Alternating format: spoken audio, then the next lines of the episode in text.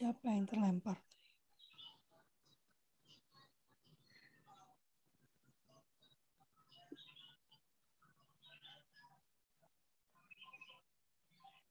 Ya, kita mulai ya. Selamat pagi, sahabat suluh keluarga. Selamat bertemu kembali Selamat di pagi. Kultur Parenting Pagi edisi hari Senin 4 April 2022. Uh, pagi ini kita tetap semangat ya. Sahabat-sahabat saya belum bisa muncul. Uh, saya juga belum tega mengganggu Teh Yanti karena suami beliau baru meninggal uh, hari Jumat kalau nggak salah hari Jumat itu Kamis ya. Saya lupa ya. Jadi ini mungkin masih dalam masa berduka. Kita doakan saja semoga keluarganya diberi kekuatan ya. Uh, dan hari ini sebetulnya jatahnya Teh Yanti berbicara, tapi kemudian karena pertimbangan-pertimbangan tertentu, uh, saya undurkan uh, jadwal beliau ke akhir bulan ya, supaya ada waktu untuk berduka dan menyembuhkan, memulihkan diri. Dan pagi ini saya ingin diskusi tentang uh, sosialisasi ya. Eh, bagaimana sosialisasi anak-anak yang melakukan sekolah rumah atau homeschooling. Ini pertanyaan yang oh Tayantinya muncul puji Tuhan. Sebentar kita saya akan sapa dulu ya Tayantinya ya. Sebentar, masih connect audio dia. Hai Tayanti. Teh, ada di situ kah? menyimak ya. Bagaimana kabarmu? Baik, alhamdulillah. Ah, ya, kembali ya, uh, saya ingin mendiskusikan tentang sosialisasi dalam sekolah rumah. Karena sering kali pertanyaan yang diajukan adalah pada saat anak itu melakukan sekolah rumah, uh, bagaimana dengan proses sosialisasinya? Apakah nanti dia bisa beradaptasi dengan uh, kehidupan di luar rumahnya? Eh, saya akan bicara dulu tentang sosialisasi, lalu nanti kita akan bicara tentang mispersepsi tentang sekolah rumah, gitu ya, kesalahan, salah paham tentang sekolah rumah. Yang pertama, sebenarnya kita bisa mendudukan dulu sosialisasi itu apa dan apakah sosialisasi itu suatu keterampilan ataukah sosialisasi itu satu sifat yang embedded yang sudah kita miliki eh, begitu saja sejak kita lahir. Nah, bagi saya sosialisasi itu adalah sebuah keterampilan sebuah keterampilan. Bagaimana kita kemudian berinteraksi dengan orang-orang di sekitar kita, dengan masyarakat gitu ya. Bagaimana kita bisa merespon perbedaan yang ada di antara orang-orang yang kita temui. Ya, bagaimana kita bisa merespon uh, persamaan dan merespon uh, konflik. Nah, itulah menurut saya sosialisasi ya. Seperti apa dengan cara kita bersosialisasi maka dengan cara kita memahami cara bersosialisasi maka orang kita menjadi pembawa damai itu kalau menurut saya ya. Sehingga perkataan kita perbuatan kita itu penuh dengan toleransi dan kita membawa damai bagi di mana kita berada bukan menjadi sumber konflik atau pemicu konflik di tempat kita berada ya. Dan uh, karena ini adalah sebuah keterampilan maka uh, bagi saya ada ada prasyarat yang perlu dilakukan keluarga sebelum kemudian melangkah ke tahapan-tahapan berikutnya kalau ingat dulu awal-awal uh, pandemi ya, ada satu gambar yang disebarkan tentang uh, apa paradigma belajar itu kan uh, di tempat apa uh, comfort zone lalu melangkah keluar gitu kan. Dan kita disebutkan bahwa dalam pandemi ini sebaiknya kita mulai melangkah keluar dan mempelajari tentang pandemi ini. Alih-alih ada di tempat kita dan ketakutan gitu kan. Tapi kita mulai punya rasa percaya diri dan melangkah keluar untuk mempelajari situasi yang baru. Nah, sama dengan uh, sosialisasi kalau dalam hemat saya. Sebelum anak uh, anak itu keluar ke dunia yang luas dan uh, penuh uh, ketidakpastian gitu ya.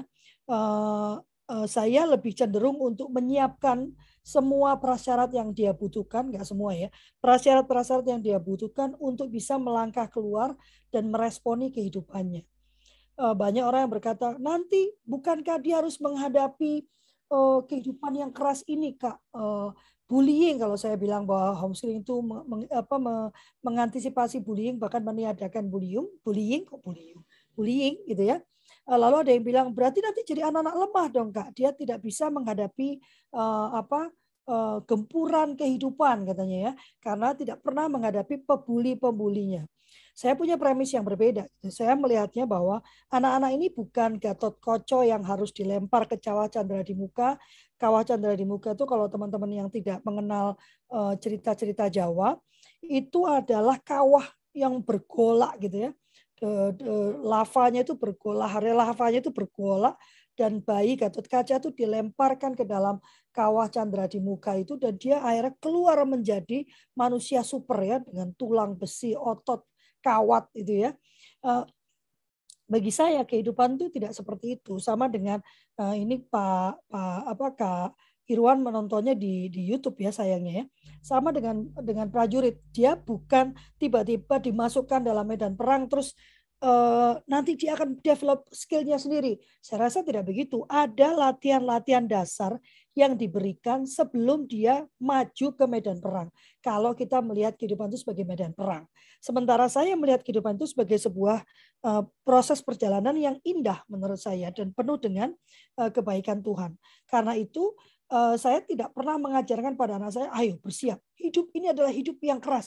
Hidup ini adalah hidup yang yang penuh dengan penderitaan dan kamu harus benar-benar waspada saya menyatakan hidup itu sebagai sesuatu yang menarik, sesuatu yang penuh excitement, banyak hal baru yang bisa kita pelajari, banyak orang baru yang akan kita temui dan semua itu e, menyenangkan. Maka kalau kita mau melihat keluar dan melihat bahwa semua itu menyenangkan, yang pertama dan kita tidak anak itu menjadi tidak terombang-ambing oleh arus pergaulan, yang pertama yang perlu kita kita ajarkan menurut hemat saya adalah kepercayaan diri Nah, keluarga itu harus tahu bahwa dia itu menjadi ruang pertama di, uh, untuk membuat anak-anak punya rasa percaya diri yang cukup untuk mempelajari sesuatu yang baru di luar dirinya. Karena orang-orang yang percaya diri, dia akan melihat segala sesuatunya dengan penuh curiosity. Orang-orang yang tidak percaya diri, dia memandang segala sesuatu dengan penuh ketakutan.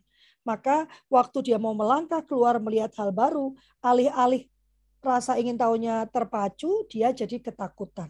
Maka saya percaya bahwa di dalam uh, pembelajaran tentang sosialisasi, hal pertama yang harus diperhatikan adalah rasa percaya diri anak. Kita membangun citra diri positif anak. Bagi saya personal memang citra diri positif anak itu sangat penting menurut saya ya. Bukan besar kepala, bukan sombong, namun citra diri positif. Karena itu pada saat anak-anak saya masih kecil, uh, di mana saya merasa ini adalah pembentukan utama ya uh, masa emasnya itu Eh, pembentukan utama citra dirinya, saya sangat memilih dan memilah siapa yang boleh bertemu dengan anak-anak saya. Ya, saya benar-benar memilih siapa yang uh, bisa berinteraksi dengan anak-anak saya. Memang jadi tiger mom di masa itu ya. Uh, orang-orang yang cenderung kecenderungannya negatif, orang-orang yang kecenderungannya penuh dengan kesedihan untuk sementara tidak saya temukan atau kalau ketemu pun sebentar gitu ya, eh, dampaknya tidak besar-besar gitu ya, sebentar. Nanti setelah anak saya umur 6-7 tahun, di mana dia sudah bisa berdiskusi dengan saya, sudah bisa bermain logika dengan saya, maka saya pertemukan dengan ruang yang lebih luas. Sehingga waktu dia melihat ada saudara yang perkataannya sangat negatif misalnya atau penuh dengan kekerasan, dia bisa eh, dia sudah punya cukup rasa percaya diri untuk pulang dan berbicara dengan saya. Kenapa kok tante itu kok begitu ya Maya? Kenapa dia kok ngomongnya kasar ya, Mam? Kan ngomong eh, jadi yang masalahnya pada anak-anak saya justru begini. Mah, kan nggak boleh ya bilang BODO itu ya. Kok dia ngomong ke uh, temennya eh kamu dasar kamu gitu. Kan nggak boleh Maya bilang orang itu. Kok guru isi guru itu kok ngomongnya gitu. Jadi eh, permasalahannya justru dia uh, mempertanyakan hal-hal yang buruk. Dan bagi saya itu bagus dong ya. Lalu saya katakan ya memang demikian. Karena orang-orang itu tidak memahami bahwa dikatakan BODO itu menyakitkan menyedihkan. Kalau kalian sendiri bagaimana? Yang nggak suka lama gitu. Ya sudah berarti harus tunjukkan tidak boleh uh, melakukan itu ya tidak boleh tidak perlu berkelahi. Salah satu yang membuat saya memutuskan untuk menarik anak saya adalah pada saat dia mulai SD kelas 3 kelas 2 kelas 3 anak saya yang besar tuh mulai belajar permisif gitu. Sudah lama biarin aja nanti dia daripada dia marah nggak apa-apa lah gitu ya sebentar ya.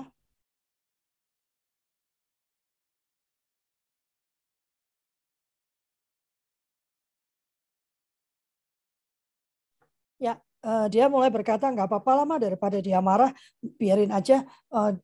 Di, uh, dia keliru juga nggak apa-apa. Dan ini yang membuat saya bertanya-tanya apakah saya mau mengajarkan anak-anak yang permisif? Permisif itu beda dengan apa anak-anak yang apa ya yang empatik ya. Beda ya dengan permisif dan empatik itu beda gitu ya dan uh, saya membayangkan bahwa saya itu punya tanggung jawab untuk menciptakan generasi atau membentuk generasi-generasi baru yang tidak sebobrok generasi saya, lebih baik dari generasi saya. Maka kebobrokan generasi saya itu harus berhenti di saya, tidak dilanjutkan pada anak-anak saya. Jadi yang pertama bagi saya adalah membangun citra diri positifnya. Lewat citra diri positif dia bisa uh, uh, mulai berpikir dan merespon apa yang terjadi di sekitarnya. Yang kedua baru secara bertahap saya memperkenalkan perbedaan gitu ya yang ada di antara kehidupan-kehidupan kita. Maka mulailah saya mempertemukan mereka dengan orang-orang yang berbeda gitu ya. Kita lebih sering keluar, main ke rumah saudara gitu ya, tapi yang paling penting bagi saya adalah komunikasi setelahnya. Jadi eh, karena kebiasaan-kebiasaan yang mereka miliki di rumah, ya eh, mereka sering kali mendapatkan masalah waktu berkumpul di keluarga besar. Karena seperti misalnya eh, anak saya itu walaupun sangat aktif, mereka tidak usil gitu ya. Barang-barang yang mereka ketahui itu bukan milik mereka itu tidak disentuh gitu ya. Karena mereka sudah jelas milik mereka itu yang mana. Ya di rumah itu milik mereka, itu punya mereka. Di rumah pun diajarkan bahwa milik mama ya harus uh, dengan izin milik de, milik adik ya harus dengan izin. Ada izin yang harus disampaikan gitu ya. Uh, uh, bukan hanya karena milik mama. Mama pun waktu akan meminta barang atau memakai barang anak-anak harus meminta izin gitu. Jadi kepemilikan itu sangat penting diajarkan sehingga nanti pada waktu dia keluar dia punya penghormatan terhadap milik orang. Saya punya cerita yang menarik ya. Jadi saya tinggal di satu kompleks uh, di mana kami itu rumahnya tidak ada pagar ya jadi townhouse itu tidak ada pagar. Dan di beberapa rumah itu ada kanopi. Rumah saya tidak ada kanopi. Rumah di samping saya itu berkanopi gitu ya berkanopi. Beberapa minggu ini atau beberapa bulan ini rumah di samping saya itu kosong. Dia sedang dikontrakkan. Jadi ada kanopi di sebelah kosong. Di rumah saya tidak ada kanopi. Eh, jadi kalau mobil itu diparkir dia kena panas dia kena hujan gitu ya. Nah eh, tetangga depan saya baru pindah baru masuk nih ke rumah dia dia baru mengontrak rumah tersebut dan tidak ada kanopi. Ya. Menariknya, tetangga depan saya ini dengan gagah beraninya meletakkan mobilnya di rumah di samping saya yang kosong yang berkanopi. Bagi saya itu sesuatu yang sangat menakjubkan gitu ya. Bagaimana Anda tahu itu rumah orang ya eh, tanpa izin dari pemiliknya langsung meletakkan mobil di sana. Kenapa saya tahu itu tanpa izin? Karena dengan mobil dia diletakkan di dalam rumah tersebut, maka tanda ada tanda yang menunjukkan bahwa rumah ini disewakan. Waktu mobil dia diparkir, tanda itu tidak tampak dari jalan. Sehingga sudah pasti pemiliknya akan bilang, aduh nanti nggak kelihatan dong Pak, karena dia pasti ingin uh, apa uh, rumah itu segera tersewakan. Bagi saya ini contoh-contoh yang yang sederhana ya tentang bagaimana kita menghormati hak milik orang lain walaupun hak milik itu kosong dan tidak sedang diawasi. Dan ini menurut saya dimulai dari rumah. Ya, jadi nomor satu adalah rasa percaya diri. Yang kedua pemahaman tentang milik dan bagaimana meresponnya, eh, merespon hak milik orang lain. Ya, yang ketiga kemudian bagaimana merespon eh, perbedaan. Dan yang keempat, yang paling penting bagi saya adalah komunikasi di dalam keluarga. Sehingga apa pun yang anak-anak temui di luar, apa pun yang dilihat sebagai hal yang tidak tidak tidak sesuai gitu ya dengan apa yang sudah dia pelajari selama di rumah, itu bisa menjadi bahan diskusi dan anak-anak bisa kemudian meresponi dengan tepat gitu ya. Walaupun cepet, tetap aja karena ada pemalukan ya. E, mo mohon maaf ya Bude gitu ya. E, rumah Bude ini apakah ada PDAM-nya ya? Ada dong. Oh berarti sedang mati ya? Atau di rumah ini nggak ada sumur ya ada kak, kenapa ya? Enggak, soalnya tadi sudah dari lama duduk di sini sama Yanti. Kok saya nggak dikasih minum ya? Mungkin karena air pumpnya mati. Hal-hal seperti itu uh, sudah mafum buat saya ya. Anak-anak saya kan memang selalu hitam putih. Dia menyampaikannya dengan terbuka gitu ya. Atau pernah satu masa dia diberi baju, dia bilang, aduh terima kasih sekali ya. Ini masih lima tahun ya. Terima, uh, belum belum sampai lima tahun, empat tahun kalau nggak salah. Terima kasih sekali ya sudah membelikan baju untuk saya. Uh, cuman mohon maaf, saya kurang suka. Jadi daripada nanti diberikan ke saya, lalu saya enggak nggak pernah pakai, boleh nggak ini saya kasih ke orang lain supaya baju ini dipakai gitu ya. Uh, ya kalau tidak terbiasa dengan hal-hal seperti itu maka akan tersinggung karena bagi saya yang dia sampaikan logis saja kan daripada tidak dipakai dan menjadi tidak bermanfaat, lebih baik diserahkan ke orang lain. Nah, Berikutnya yang ingin saya sampaikan adalah miskonsepsi tentang uh, homeschooling. Homeschooling itu sebetulnya bukan anak-anak berada di rumah dan tidak dipertemukan dengan siapa pun. Homeschooling pada intinya, saya sepakat dengan yang Tayanti dulu katakan pada saya waktu saya memulai homeschooling, adalah uh, satu satu sistem uh, satu uh, apa jalur pendidikan di mana uh, orang tua menjadi pendidik utama dan pertama. Sebetulnya kalau anak-anak di sekolah pun orang tua adalah pendidik utama dan pertama. Tetapi manajemen atau pengaturan pendidikannya itu 80% eh, dulu kita nanti ngomongnya 70%. Saya sekarang agak agak galak dikit ya Teh. 80% itu di, dilakukan oleh keluarga ya. Maka 20 persennya itu dimitrakan itu ya. Tapi pendidikan yang holistiknya itu dipegang oleh keluarga. Sehingga keluarga itu juga punya dan dan karena dia adalah pendidikan, maka dia uh, masuk dalam sistem pendidikan Indonesia sehingga kata-kata di pasal 1 yang mengatakan pendidikan itu adalah usaha sadar dan terencana itu menjadi bagian dari sekolah rumah. Karena itu semua kegiatan di sekolah rumah, baik itu kegiatan personal maupun kegiatan uh, apa pun namanya, disebut pembelajaran. Karena itu adalah pembelajaran yang merupakan bagian dari pendidikan, maka harus dilakukan secara sadar dan terencana. Artinya harus ada goal, harus ada perencanaan sebelumnya.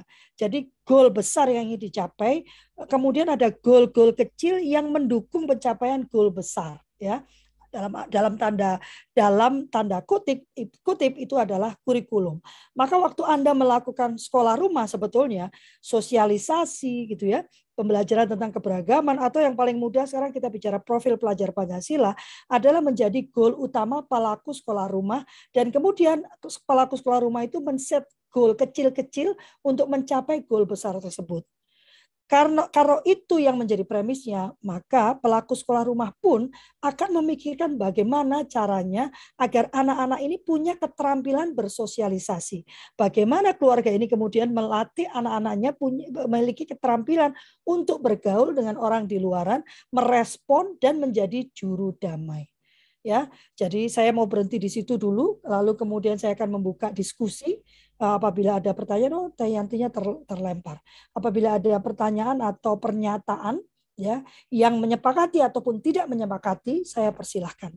Ini karena orangnya sedikit kita berlima belas, uh, diskusinya jadi lebih menarik. Silakan apabila ada yang mau uh, mengajukan apa bantahan mungkin Kak Wiwi, Kak Dr. Ferry, Kak Arsiti, Pendeta Ilse, Kak Vivi apa kabar? Kak Feni, Kak Tia, Kak Septi, Kak Yuni, Kak Christine. Oh, Dayantinya masuk lagi. Kelempar-lempar dia. Pak Suwarto, bagaimana? Apakah ada yang ingin uh, berdiskusi? Dayanti, mungkin mau memantik lagi?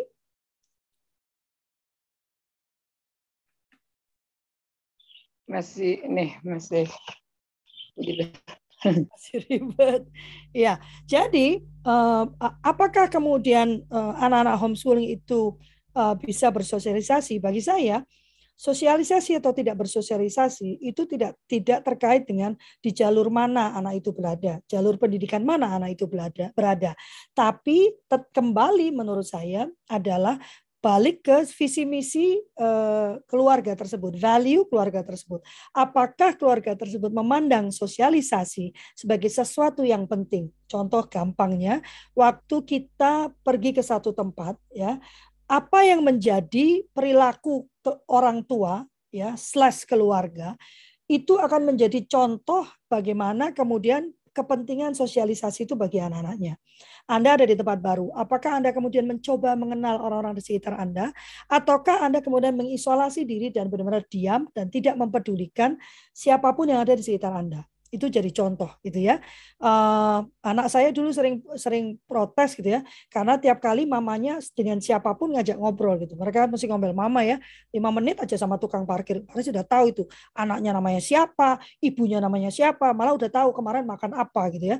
Dan uh, saya senyum aja gitu ya, ya kan senang ya orang ditanya jadi tahu jadi kenal gitu kan yang penting kan bukan karena kepo tapi karena kita memang ingin mengenal ternyata setelah anak-anak saya besar gitu ya yang besar terutama uh, itu juga terjadi gitu ya kalau yang kecil dia memang lebih uh, lebih pendiam jadi dia memilih uh, memilah gitu ya jadi dia dia bertanya tapi tidak sedalam itu gitu ya. Tapi kalau dalam situasi yang tidak dia kenal, hanya beberapa orang yang menarik hati dia itu yang diajak bicara gitu ya. Tapi being nice atau sopan atau ramah itu uh, wajib kalau di rumah kami ya. Uh, itu sesuatu yang wajib di rumah saya. Tapi setelah itu, setelah keramahan itu diberikan, ya uh, anak saya yang kedua ini punya uh, diperbolehkan untuk masuk ke kamarnya dan tidak perlu lagi ngobrol panjang lebar karena tiap manusia itu berbeda gitu ya.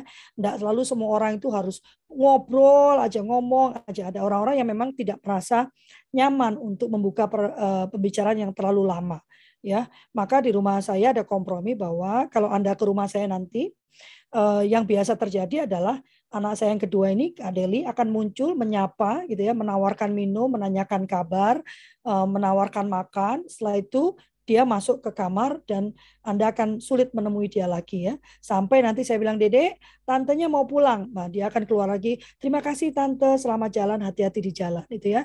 Karena itu uh, golden rules ya, yang yang harus dilakukan oleh dua anak saya apabila ada orang baru. Anak saya yang sudah 25 tahun pun kalau ada yang datang ke rumah, saya pasti akan teriak dulu, kakak, ada tante ini datang gitu ya. Nanti dia akan keluar dulu menyapa, setelah itu masuk kembali ke kamarnya untuk beraktivitas. Jadi bagi saya memang eh, kalaupun mereka tidak nyaman berada di tempat yang ramai, tetapi ada minimum requirement ya untuk kita bisa bersosialisasi untuk bisa menjadi ramah dengan orang-orang di sekitar kita. Kembali saya mengajak teman-teman untuk berbagi atau bertanya ini jadi kayak monolog ya. Jadi kayak orang ini, orang pidato ya. Kak Lili, Kak Wiwi, Kak Pak Mutakin, Nah, Iya, Kak, Kak Lovely. Silakan, Kak. Iya, ya, saya Wiwi Tejo Budiono. Kak Lovely, saya mau nanya. Iya. Uh, begini, Kak Lovely, saya ini kan sudah ada sekolah ya. Lalu saya itu beberapa bulan sebelum ini saya berpikiran yang orang Kakak, ini apa sinyalnya jelek banget ya? Uh, dengan berjalan waktu, tapi mengizinkan datang. Tapi itu ya apakah ini harus ada izin dari dinas atau apa ini homeschooling tunggal atau komunitas Kak Mungkin boleh diketikkan ya, karena suara kakak nggak nggak terdengar dengan jelas ya. Wah, terlempar marah. Oh, itu dia sudah masuk lagi. Kak Wiwi, boleh di tadi yang mau ditanyakan homeschoolingnya tunggal atau komunitas ya?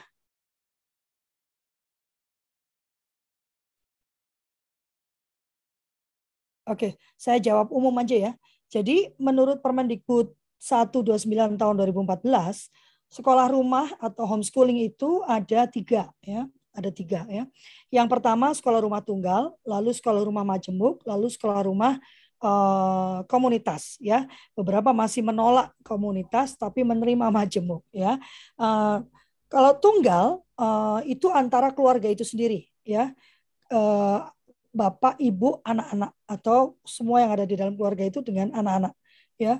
Jadi mereka melakukannya secara mandiri tapi tidak menutup kemungkinan bermitra. Nah, kalau tunggal ini bagaimana? Tunggal ini menurut tata aturannya dia harus mendaftarkan diri ke Diknas setempat ya, Diknas setempat menyatakan bahwa keluarga tersebut melakukan sekolah rumah atau homeschooling. Apa yang perlu disiapkan? Yang perlu disiapkan adalah surat pernyataan dari keluarga. Apabila anak itu di bawah 13 tahun, maka keluarga yang membuat surat menyatakan melakukan sekolah rumah untuk anak-anaknya yang bernama tatatat ya, usianya dada dada dada gitu ya. Apabila salah satu anak berusia 13 tahun atau di atasnya, maka anak tersebut membuat pernyataan bahwa dia memilih jalur sekolah rumah. Kemudian diberikan ke Dignas setempat. Menurut tata aturannya, Dignas setempat kemudian menunjuk satuan pendidikan yang ada di dalam di bawah uh, koordinasi mereka untuk menjadi payung sekolah rumah tersebut ya. Itu menurut tata aturannya. Pelaksananya tidak demikian. Kalau sekolah rumah majemuk sekolah rumah majemuk tidak memerlukan izin. Mengapa? Karena majemuk itu adalah kumpulan para pelaku sekolah rumah tunggal yang uh, uh, ngobrol bareng lah sharing uh, resource lah gitu lah ya. Jadi kalau yang satu pintar bahasa Inggris yang ngajar bahasa Inggris itu banyak orang gitu ya. Nah, eh, tanpa memungut biaya ya, tanpa mem, ini yang wajib ya, tanpa ada biaya atas jasa yang diberikan ya. Nah, yang ketiga ada namanya komunitas. Kalau komunitas ini maka ada satu lembaga yang menyediakan tempat belajar, menyediakan fasilitator, menyediakan bahan belajar, bahan ajar kurikulum ya kepada para pelaku sekolah rumah tunggal yang mau bergabung ya. Dan kalau komunitas dia boleh mengajukan boleh mena, meminta uh, pembiayaan dari keluarga. Nah, karena itu sekolah rumah tunggal itu namanya eh sekolah rumah komunitas itu masuk menjadi pendidikan non formal. Menurut tata aturannya pendidikan non formal harus memiliki izin ya. Izin yang dimintakan untuk pendidikan non formal bisa komunitas belajar bisa kursus ya bisa PKBM eh, bisa apalagi itu teh eh, rumah belajar gitu ya.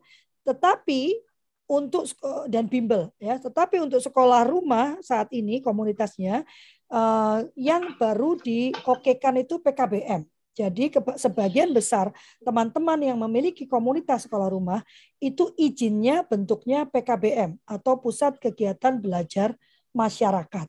Bagaimana mengurus PKBM? Eh, itu mengurusnya pakai yang itu, yang satu pintu itu, yang yang di online itu ya, karena sekarang semua pengurusan satu pintu uh, dan punya harus punya dan harus memenuhi prasyarat yang diminta. Salah satunya gedung tempat belajar dan lain-lainnya. Ini sedang kami protes ya sebetulnya. Eh, dan harus punya perangkat pendidik yang jelas seperti itu ya.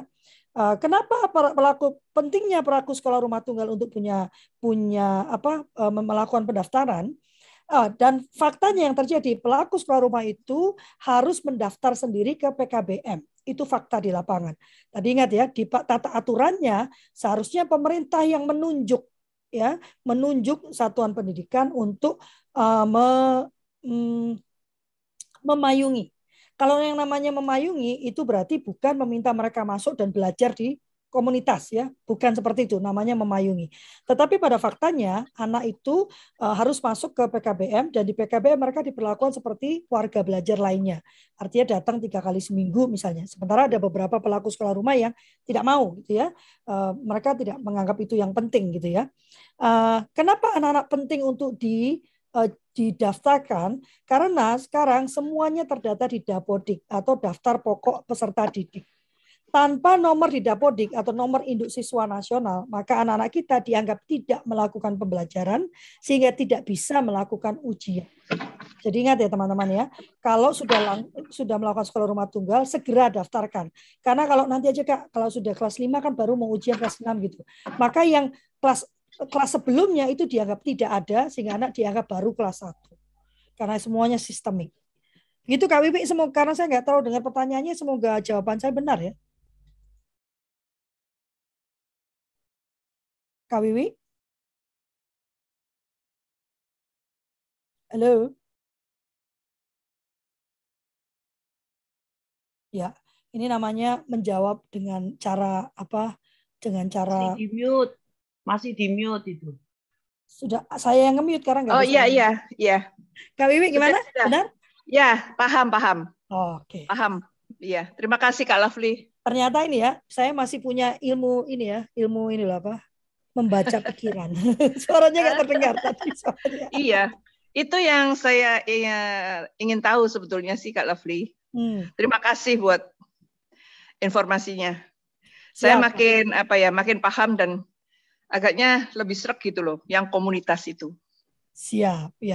Kak, itu sebenarnya KWI mau membentuk komunitas atau Komunitas. oh, mau membentuk komunitas asip? Ya, Iya. siap. Silakan. Eh, Iya. Terus ikuti saja eh, apa eh, kampanye sekolah rumah kami ya setiap hari Selasa ya, Asapena. Iya Kak. Lovely, kadang-kadang saya itu kepancal apa lupa. Oh. Kayak kemarin jam 4 sore, saya baru ingetnya jam 5, udah selesai.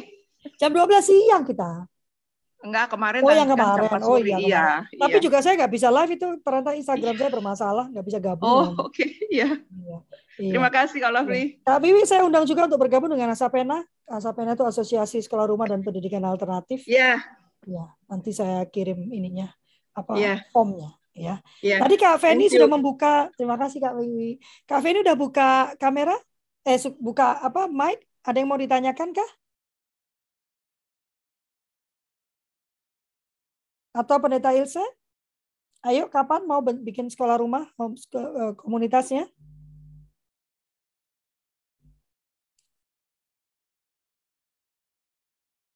Kak Lovely, Ya Kak Wiwi. Siapa tadi? Oh Kak Lili, silakan. iya. Sebenarnya sekolah rumah itu ya keren ya Kak. Hmm. Tapi untuk di di lokasi kami ini sekolah rumah itu sepertinya belum terpikirkan sampai ke situ. Terus gimana ya Kak? Karena kan anak-anak yang yang ada sekarang ini bapak ibunya tuh buruh. Hmm. buruh kemudian ya segitu parentingnya ya ya pokoknya bisa makan kenyang bayar sekolah apalagi sekarang sekolah sudah 100% tatap muka jadi mereka sepertinya lebih senang sekolah rame-rame karena tanda petik orang tuanya lepas tangan sebentar sebentar untuk tidak mengurus jadi mereka ngurus dirinya dengan kerjaannya jadi saya tuh juga kadang bingung anak-anak yang mengalami kekerasan dan sebagainya itu semakin banyak. Kemudian sekarang kalau lihat sekolah rumah itu sepertinya hanya di awan-awan gitu loh kak. Sedangkan orang tua itu tidak peduli anak asal tumbuh. Itu yang dialami di sini kak Lovely. Jadi saya kadang-kadang saya itu ya bingung, pingin ada sekolah rumah orang tuanya. Tapi kalau mereka jawab memang memang Mbak Lili mau kasih kami uang Hmm. untuk kehidupan lo ya ndak ya jenengan sing kerja saya bilang begitu lah terus nanti bayar ini bayar itu pakai apa mbak Lili ya pakai uang lah saya bilang gitu lah terus anak-anak nanti gimana pertumbuhannya? Wong dulu saya begini ya bisa hidup kok. Nah, terus iya jawabannya tuh gitu-gitu ya muter ya sudahlah Tuhan engkau yang punya kendali atas mereka. Itu jawaban saya dalam hati menghibur. Gitu kalau boleh. Jadi untuk membuka pikiran mereka Wong, ya sudah. Karena ya tadi kebutuhan dasarnya belum terpenuhi. Ya, ya. mikir yang gitu tidak sanggup. Ya. oke Kak Lovely makasih. Eh, eh, saya senang sekali ya eh, eh, dengan pernyataan tadi ya. Saya tidak mengatakan bahwa sekolah rumah itu adalah metode yang terbaik gitu ya.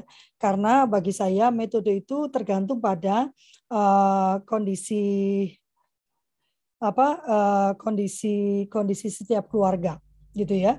Eh, kalaupun eh, seperti misalnya ya ada yang bilang kalau beli sekolah rumah itu bagus, tapi saya kerja dua-duanya gimana caranya? Ya jangan milih sekolah rumah, enggak apa-apa gitu kan. Pilihlah car- jalur pendidikan atau eh, metode pendidikan yang sesuai dengan kondisi di rumah Anda gitu. Paling tidak, paling tidak yang perlu dikenalkan oleh orang tua, yang perlu diketahui oleh orang tua, ada banyak cara untuk tetap berkomunikasi dengan anak di tengah waktu sibuk Anda gitu kan. Masalahnya itu jadi prioritas atau tidak gitu kan. Em, mereka memang harus menjadi buruh yang bekerja gitu kan. Dulu kami itu eh, saya dengan Teh Yanti itu saya diminta ke Pacitan ya Teh ya ke tempat eh, petani ya petani Eh, bagaimana mengajarkan homeschooling di sana gitu kan. Yang pertama kali eh, memang harus dibangkitkan eh, rasa eh, kebanggaan orang tua menjadi orang tua gitu ya. Nah nanti mesti dipetakan dulu keluarga di sana itu eh, eh, buruhnya buruh apa kan biasanya kalau buruh ibunya itu mungkin tukang cuci atau bikin warung atau gitu ya. Nah anak-anak kemudian di, di komunitas uh, Kalili itu diminta untuk mengamati yang dilakukan orang tuanya lalu menceritakan. Karena kadang-kadang eh, orang-orang itu anak-anak itu tidak melihat apa yang dilakukan orang tuanya sehingga uh, dia tidak bisa memberikan penghormatan. Yang dilihat kejelekannya aja. Sama dengan orang tuanya. Makanya beberapa sekolah itu kan uh, menerapkan orang tua menjadi guru sehari bagi anak-anak gitu ya. Mengajar. Supaya apa? Supaya orang tua tuh ngeh gitu. Susahnya ngajar di sekolah itu seperti apa? Sehingga mereka lebih uh, apa lebih uh, apresiatif dengan apa yang dilakukan guru di sekolah gitu ya. Ini kan pembelajaran empati ya saya memang tidak pernah mengajarkan simpati pada anak, saya. Bagi saya yang penting yang yang benar itu empati, bukan bersimpati. Simpati itu masih kasihan. Kalau empati itu kasih gitu ya. Eh, PKBM itu pusat kegiatan belajar masyarakat. Jadi Kak Lili, kalau menurut saya jangan dipaksakan homeschoolingnya tapi terus sampaikan kepada orang tua ada cara-cara gitu. Dulu itu Kak, eh, Kak menurut saya Kak Meli Kiong itu menjadi hits karena Kak Meli Kiong itu mengajarkan bagaimana Kak Meli Kiong di tengah kesibukannya dia bekerja, dia bisa menciptakan satu metode berkomunikasi yang menyenangkan dengan anak-anaknya. Saya masih ingat buku pertama dia itu tentang apa pesan-pesan yang dia sembunyikan di tempat makan, di tempat pensilnya gitu ya. Nah, karena zaman dulu nggak ada handphone ya. Kalau zaman sekarang kita semua punya handphone gitu, anak-anak pegang handphone. Nah ini menjadi alat komunikasi yang sangat baik sebetulnya. Orang tua bisa WhatsApp sesekali gitu kan, bisa gitu. Yang penting itu skala prioritas memang ya. Kalau sama pacar itu kan mau sibuk kayak apa ada gitu waktu ngetik ya. Apa kabar sayang udah makan belum gitu. Nah, pada anak itu yang di, yang harus yang minta diterapkan tuh rasa prioritasnya. Bapak bisa dong kontak sebentar gitu tanya anaknya. Anaknya memang sama Kak Lili misalnya belajar bersama Kak Lili. Tapi kedekatan itu kan bisa di, bisa dimunculkan lewat hal yang lain tidak harus dengan homeschooling. Tapi saya rasa bahwa dia mulai menyadari tadi Kak Lili bilang sementara sambil dia berarti ada kata sementara. Dia memahami bahwa setelah itu adalah tugas dia. Nah, tinggal tugas dia yang itu itu bagaimana melaksanakannya. Saya itu memang saya sepakat dengan Bu Helen, harus ada pengorbanan, ya. Bu Helen Ongko tuh selalu bilang harus dikorbankan, harus ada pengorbanan. Kalau mau homeschool yang salah satu harus berhenti. Saya sepakat. Saya memutuskan tidak punya karir itu karena saya punya anak gitu ya. Jadi saya pikir ya sudah, saya sudah hamil kok, berarti saya harus ambil keputusan untuk tidak berkarir gitu ya. Saya memutuskan untuk bersama anak-anak saya gitu kan. Tapi kan tidak mengatakan saya lebih hebat yang sono tidak hebat gitu kan. Ini kan pilihan kehidupan. Tinggal bagaimana kita kemudian uh, mensiasati pilihan tersebut. Teruskan aja terus bicara pada mereka kali sambil ini pulangnya jangan dibebani dengan akademik tapi minta orang tua untuk berinteraksi khususnya tentang values. Karena saya sangat percaya orang yang berkarakter baik kalau kata Kak Trigun nggak ada kata karakter buruk ya. Orang yang memiliki karakter, dia akan sukses. Tapi orang sukses belum tentu berkarakter. Jadi kalau ada kata belum tentunya, buat apa saya mengejar orang yang pintar? Sorry, orang yang pintar, eh, orang yang berkarakter itu pasti sukses. Orang yang sukses belum tentu berkarakter. Daripada saya mengejar kesuksesannya, karena ada kata belum tentu, lebih baik saya mengejar karakternya. Karena orang yang berkarakter pasti sukses. Gitu kan? Maka pada keluarga diterapkan jangan bicara tentang akademik lagi. Jangan dibebankan akademik itu pada keluarga. Itulah fungsi persekolahan sebetulnya. Itu juga fungsi komunitas kalau menurut saya. Mengambil alih akademiknya. Keluarga biar menjadi keluarga. Di dalam uh, kalau kita baca semua Alkitab tugas keluarga itu menanamkan tata nilai value yang mereka anut ya. Sesama Kristen pun menurut saya tata nilai di, di keluarga itu berbeda. Sesama Muslim juga berbeda. Muslim sama-sama punya kewajiban sholat ya. Tetapi jam berapa sholat itu dilakukan? Begitu azan kah? Atau beberapa menit berapa 20 menit 15 menit sebelum azan berikutnya kah? Itu value Nah, ini yang eh, menurut saya menjadi tugas orang tua. Homeschooler gimana kak? Sama, saya pelaku homeschooling tunggal, tetapi akademiknya saya subkan gitu, saya mitrakan. Saya lebih fokus pada membangun rasa percaya diri mereka, logika berpikir mereka gitu kan, dan eh, apa pemahaman mereka tentang kehidupan gitu, alih-alih ke akademiknya. Rugi kalau saya melakukan sekolah rumah, terus saya jadi guru akademik akademik, ya rugi anaknya nggak ke mana-mana dia. Kenapa bersekolah? Karena kita membagi peran ya kan? Karena saya harus kerja nih, ada masa kan itu awalnya sekolah ya, karena orang tua tuh harus kerja semua di revolusi industri, maka nggak ada lagi yang ngajarin anak nih. Maka muncullah persekolahan itu, diambil alih dulu sementara sampai orang tuanya bisa pulang kembali.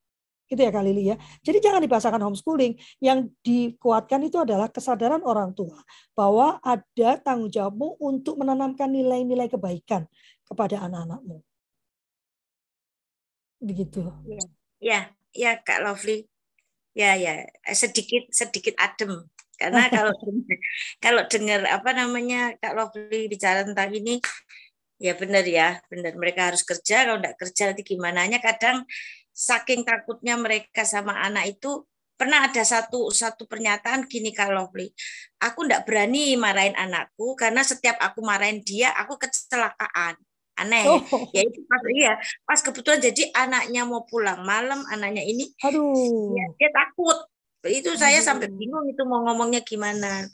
Ya itu sebetulnya anak... itu itu bisa dijelaskan secara logika ya Kenapa kok jadi kecelakaan? Karena ada rasa bersalah dan menyesal yang mendalam waktu marah dengan anak-anak. Maka yang perlu dipelajari adalah cara marahnya, cara mengkoreksinya. Ya, saya sendiri juga pasti rasa nggak nyaman kalau sudah marah sama Dede ya. Dede ini paling sering itu kena marah saya ya. Jadi kalau sudah mulai marah, saya jadi uh, jadi gelisah seharian ya karena rasa bersalah saya. Ya, maka responnya bukan tidak marah, itu kan. Bukan tidak mengkoreksi.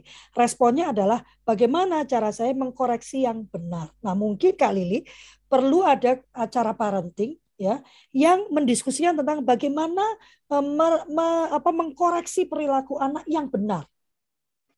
Ya diskusi terus mencobakan gitu kan. Nah baru nanti ada perubahan.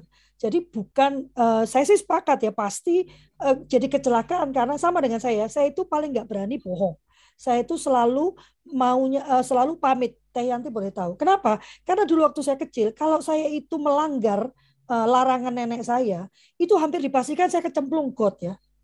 Kalau got zaman dulu itu kan dalam-dalam ya. Jadi saya itu pasti pulang penuh dengan dengan uh, kotoran got. Jadi saya nggak mau jatuh ke got. Sampai sekarang saya kalau nggak izin itu nggak nyaman. Saya takut nanti masuk got gitu ya.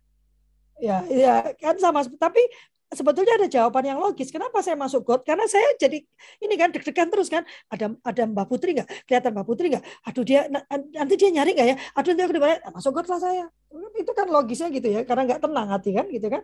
Jadi sampaikan pada oh saya tahu bu. Memang kenapa? Karena ibu nggak tenang itu luar biasa. Bagus itu ibu itu. Artinya ibu itu sangat eh, peduli pada perasaan anak ibu. Ibu nggak mau dia sakit itu kan.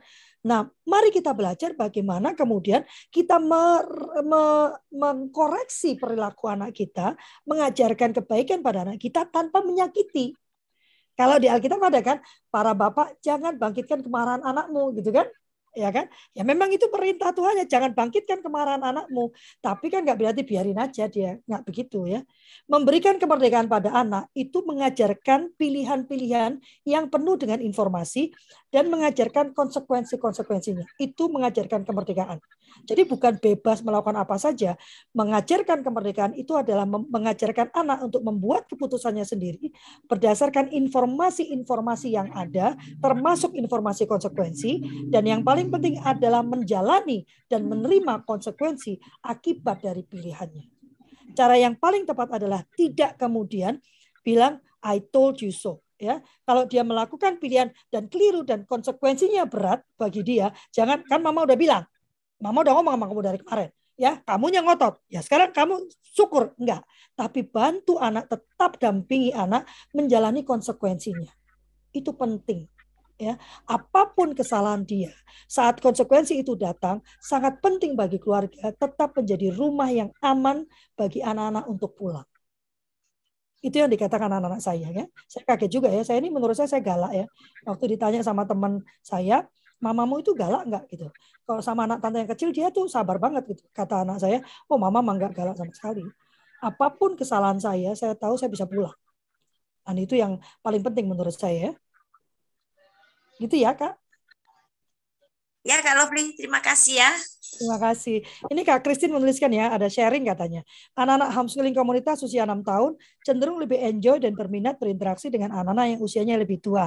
Dan beberapa orang tua agak sulit mengajak mereka bergabung dengan teman-teman usia sebaya dalam kelompok besar. Misalnya latihan badan suara anak-anak. Apakah banyak yang mengalami situasi demikian? Saya bisa jawab ya, anak saya iya. Anak-anak saya tidak pernah, merasa nyaman berteman dengan teman sebayanya. Sampai sampai hari ini ya, Raka itu umurnya 25. Teman nongkrong dia itu dulu waktu uh, uh, Pak siapa namanya Teh Yanti yang uh, dia direktur pendidikan budaya, kebudayaan. Faris apa ya? Ternyata itu adalah teman nongkrong dia. Oh iya itu teman nongkrong aku mah kalau ngobrol tentang budaya gitu. saya kaget kan, saya aja gak kenal gitu kan. Dan sejak kecil dia memang lebih nyaman berbicara dengan orang-orang yang lebih besar dari dia karena anak-anak sekarang itu ya eh, apa karena gadgetnya itu mereka punya informasi yang luar biasa. Ya, jadi kadang-kadang kalau ngomong sama orang yang masih au-au males mereka ya. Jadi eh, saya rasa tidak ada masalah ya.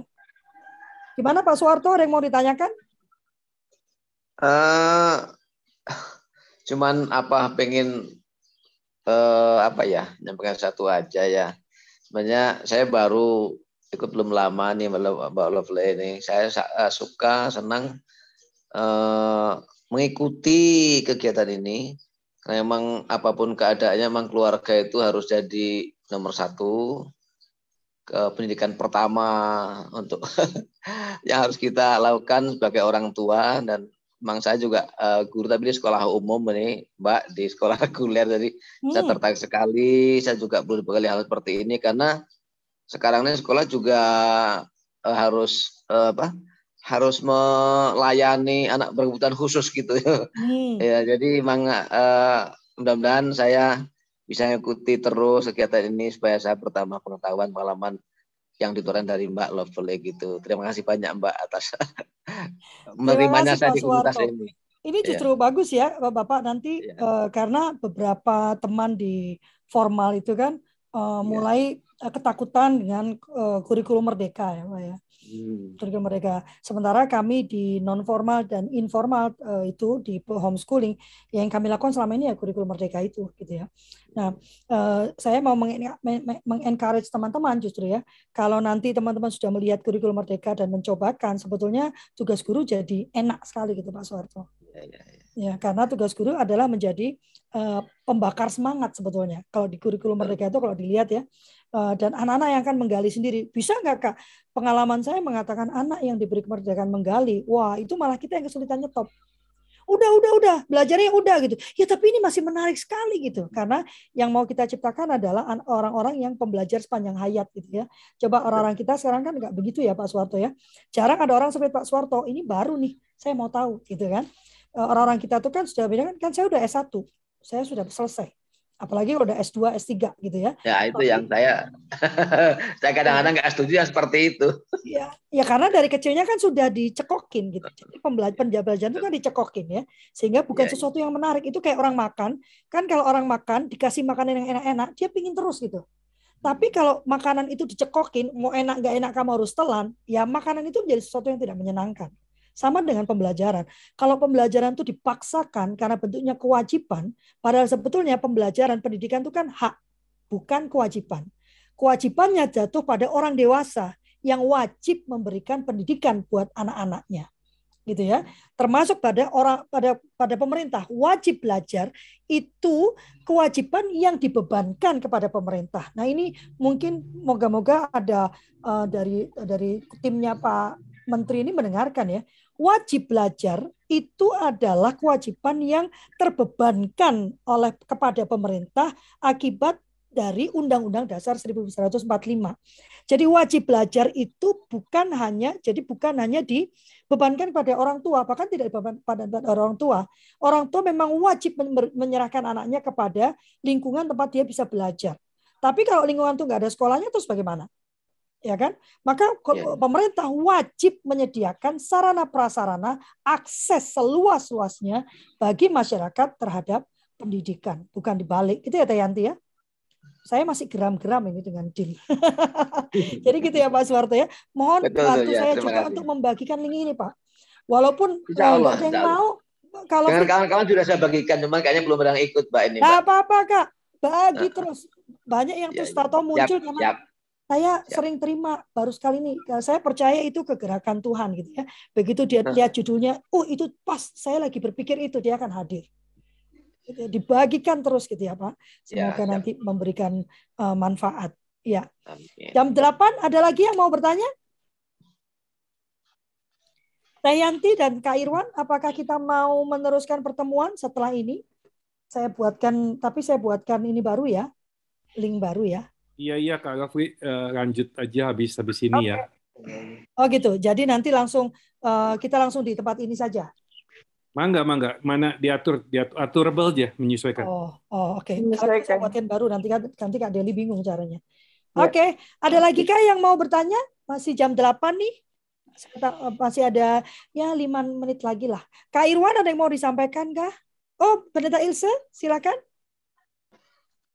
Kak, Hmm. mau tanya tadi saya eh, kelewat PKM PKBM itu PKBM. apa itu? PKBM itu kepanjangan dari Pusat Kegiatan Belajar Masyarakat. Ya, Pusat kegiatan belajar, belajar masyarakat. masyarakat. Itu adalah salah satu bentuk satuan pendidikan non formal, pendeta. Ya. Saya eh, kembali ya, saya terus bakar-bakar gereja sebetulnya. Saya sangat memimpikan gereja-gereja itu punya komunitas homeschooling. Karena menurut saya ini adalah kegerakan gereja. Kenapa? Kegerakan kalau saya nggak bicara tentang Muslim karena sudah banyak teman-teman Islam yang membuat komunitas homeschooling berbasiskan keislamannya. Ya, eh, karena gini, eh, homeschooling itu sasarannya keluarga. Jadi Ya. yang seharusnya oleh komunitas banyak dibina itu keluarganya. Supaya keluarga itu bisa melakukan pendidikannya dengan benar bagi anak-anaknya. Bukankah ini sebuah gerakan eh, yang eh, sapu jagat? Anda menyelamatkan keluarga sehingga keluarga itu bisa menyelamatkan anak-anaknya. Alih-alih ambil jalan pintas yang diselamatkan anaknya, keluarganya diabaikan. Ayo pendeta, nanti saya bantu. Terima kasih banyak. Saya senang Kak Wiwi ada di sini. Wah. Hmm. Nah, ini eh, Kak Wiwi bisa bisa bikin nanti kalau perlu bantuan saya silakan saja ya. Karena memang itu eh, salah satu mimpi saya ya. Ya, terima kasih Kak. Oke, ada lagi kah? Saya sejak dua tahun yang lalu menantang teman-teman bikin homeschooling hafiz Quran, gak ada yang berani. Tapi sekarang sudah ada eh, teman rekan saya Pak Lukman itu bikin homeschooling santren, ya homeschooling tapi berbasis pesantren. Itu bagus itu. Sangat bagus. Oke, saya tutup saja ya. Sudah jam 8 lebih 2 menit. Uh, uh, oh, Tayanti terlempar lagi. Oh, enggak sih ada. Siapa yang terlempar berarti? Uh, terima kasih banyak ya. Saya tahu ini agak berat ya, puasa ya, pagi-pagi ya. Masih ngantuk gitu ya. Uh, nanti akan saya sebarkan ini mungkin ya. Hai Kak Vivi. Eh, udah berangkat dia.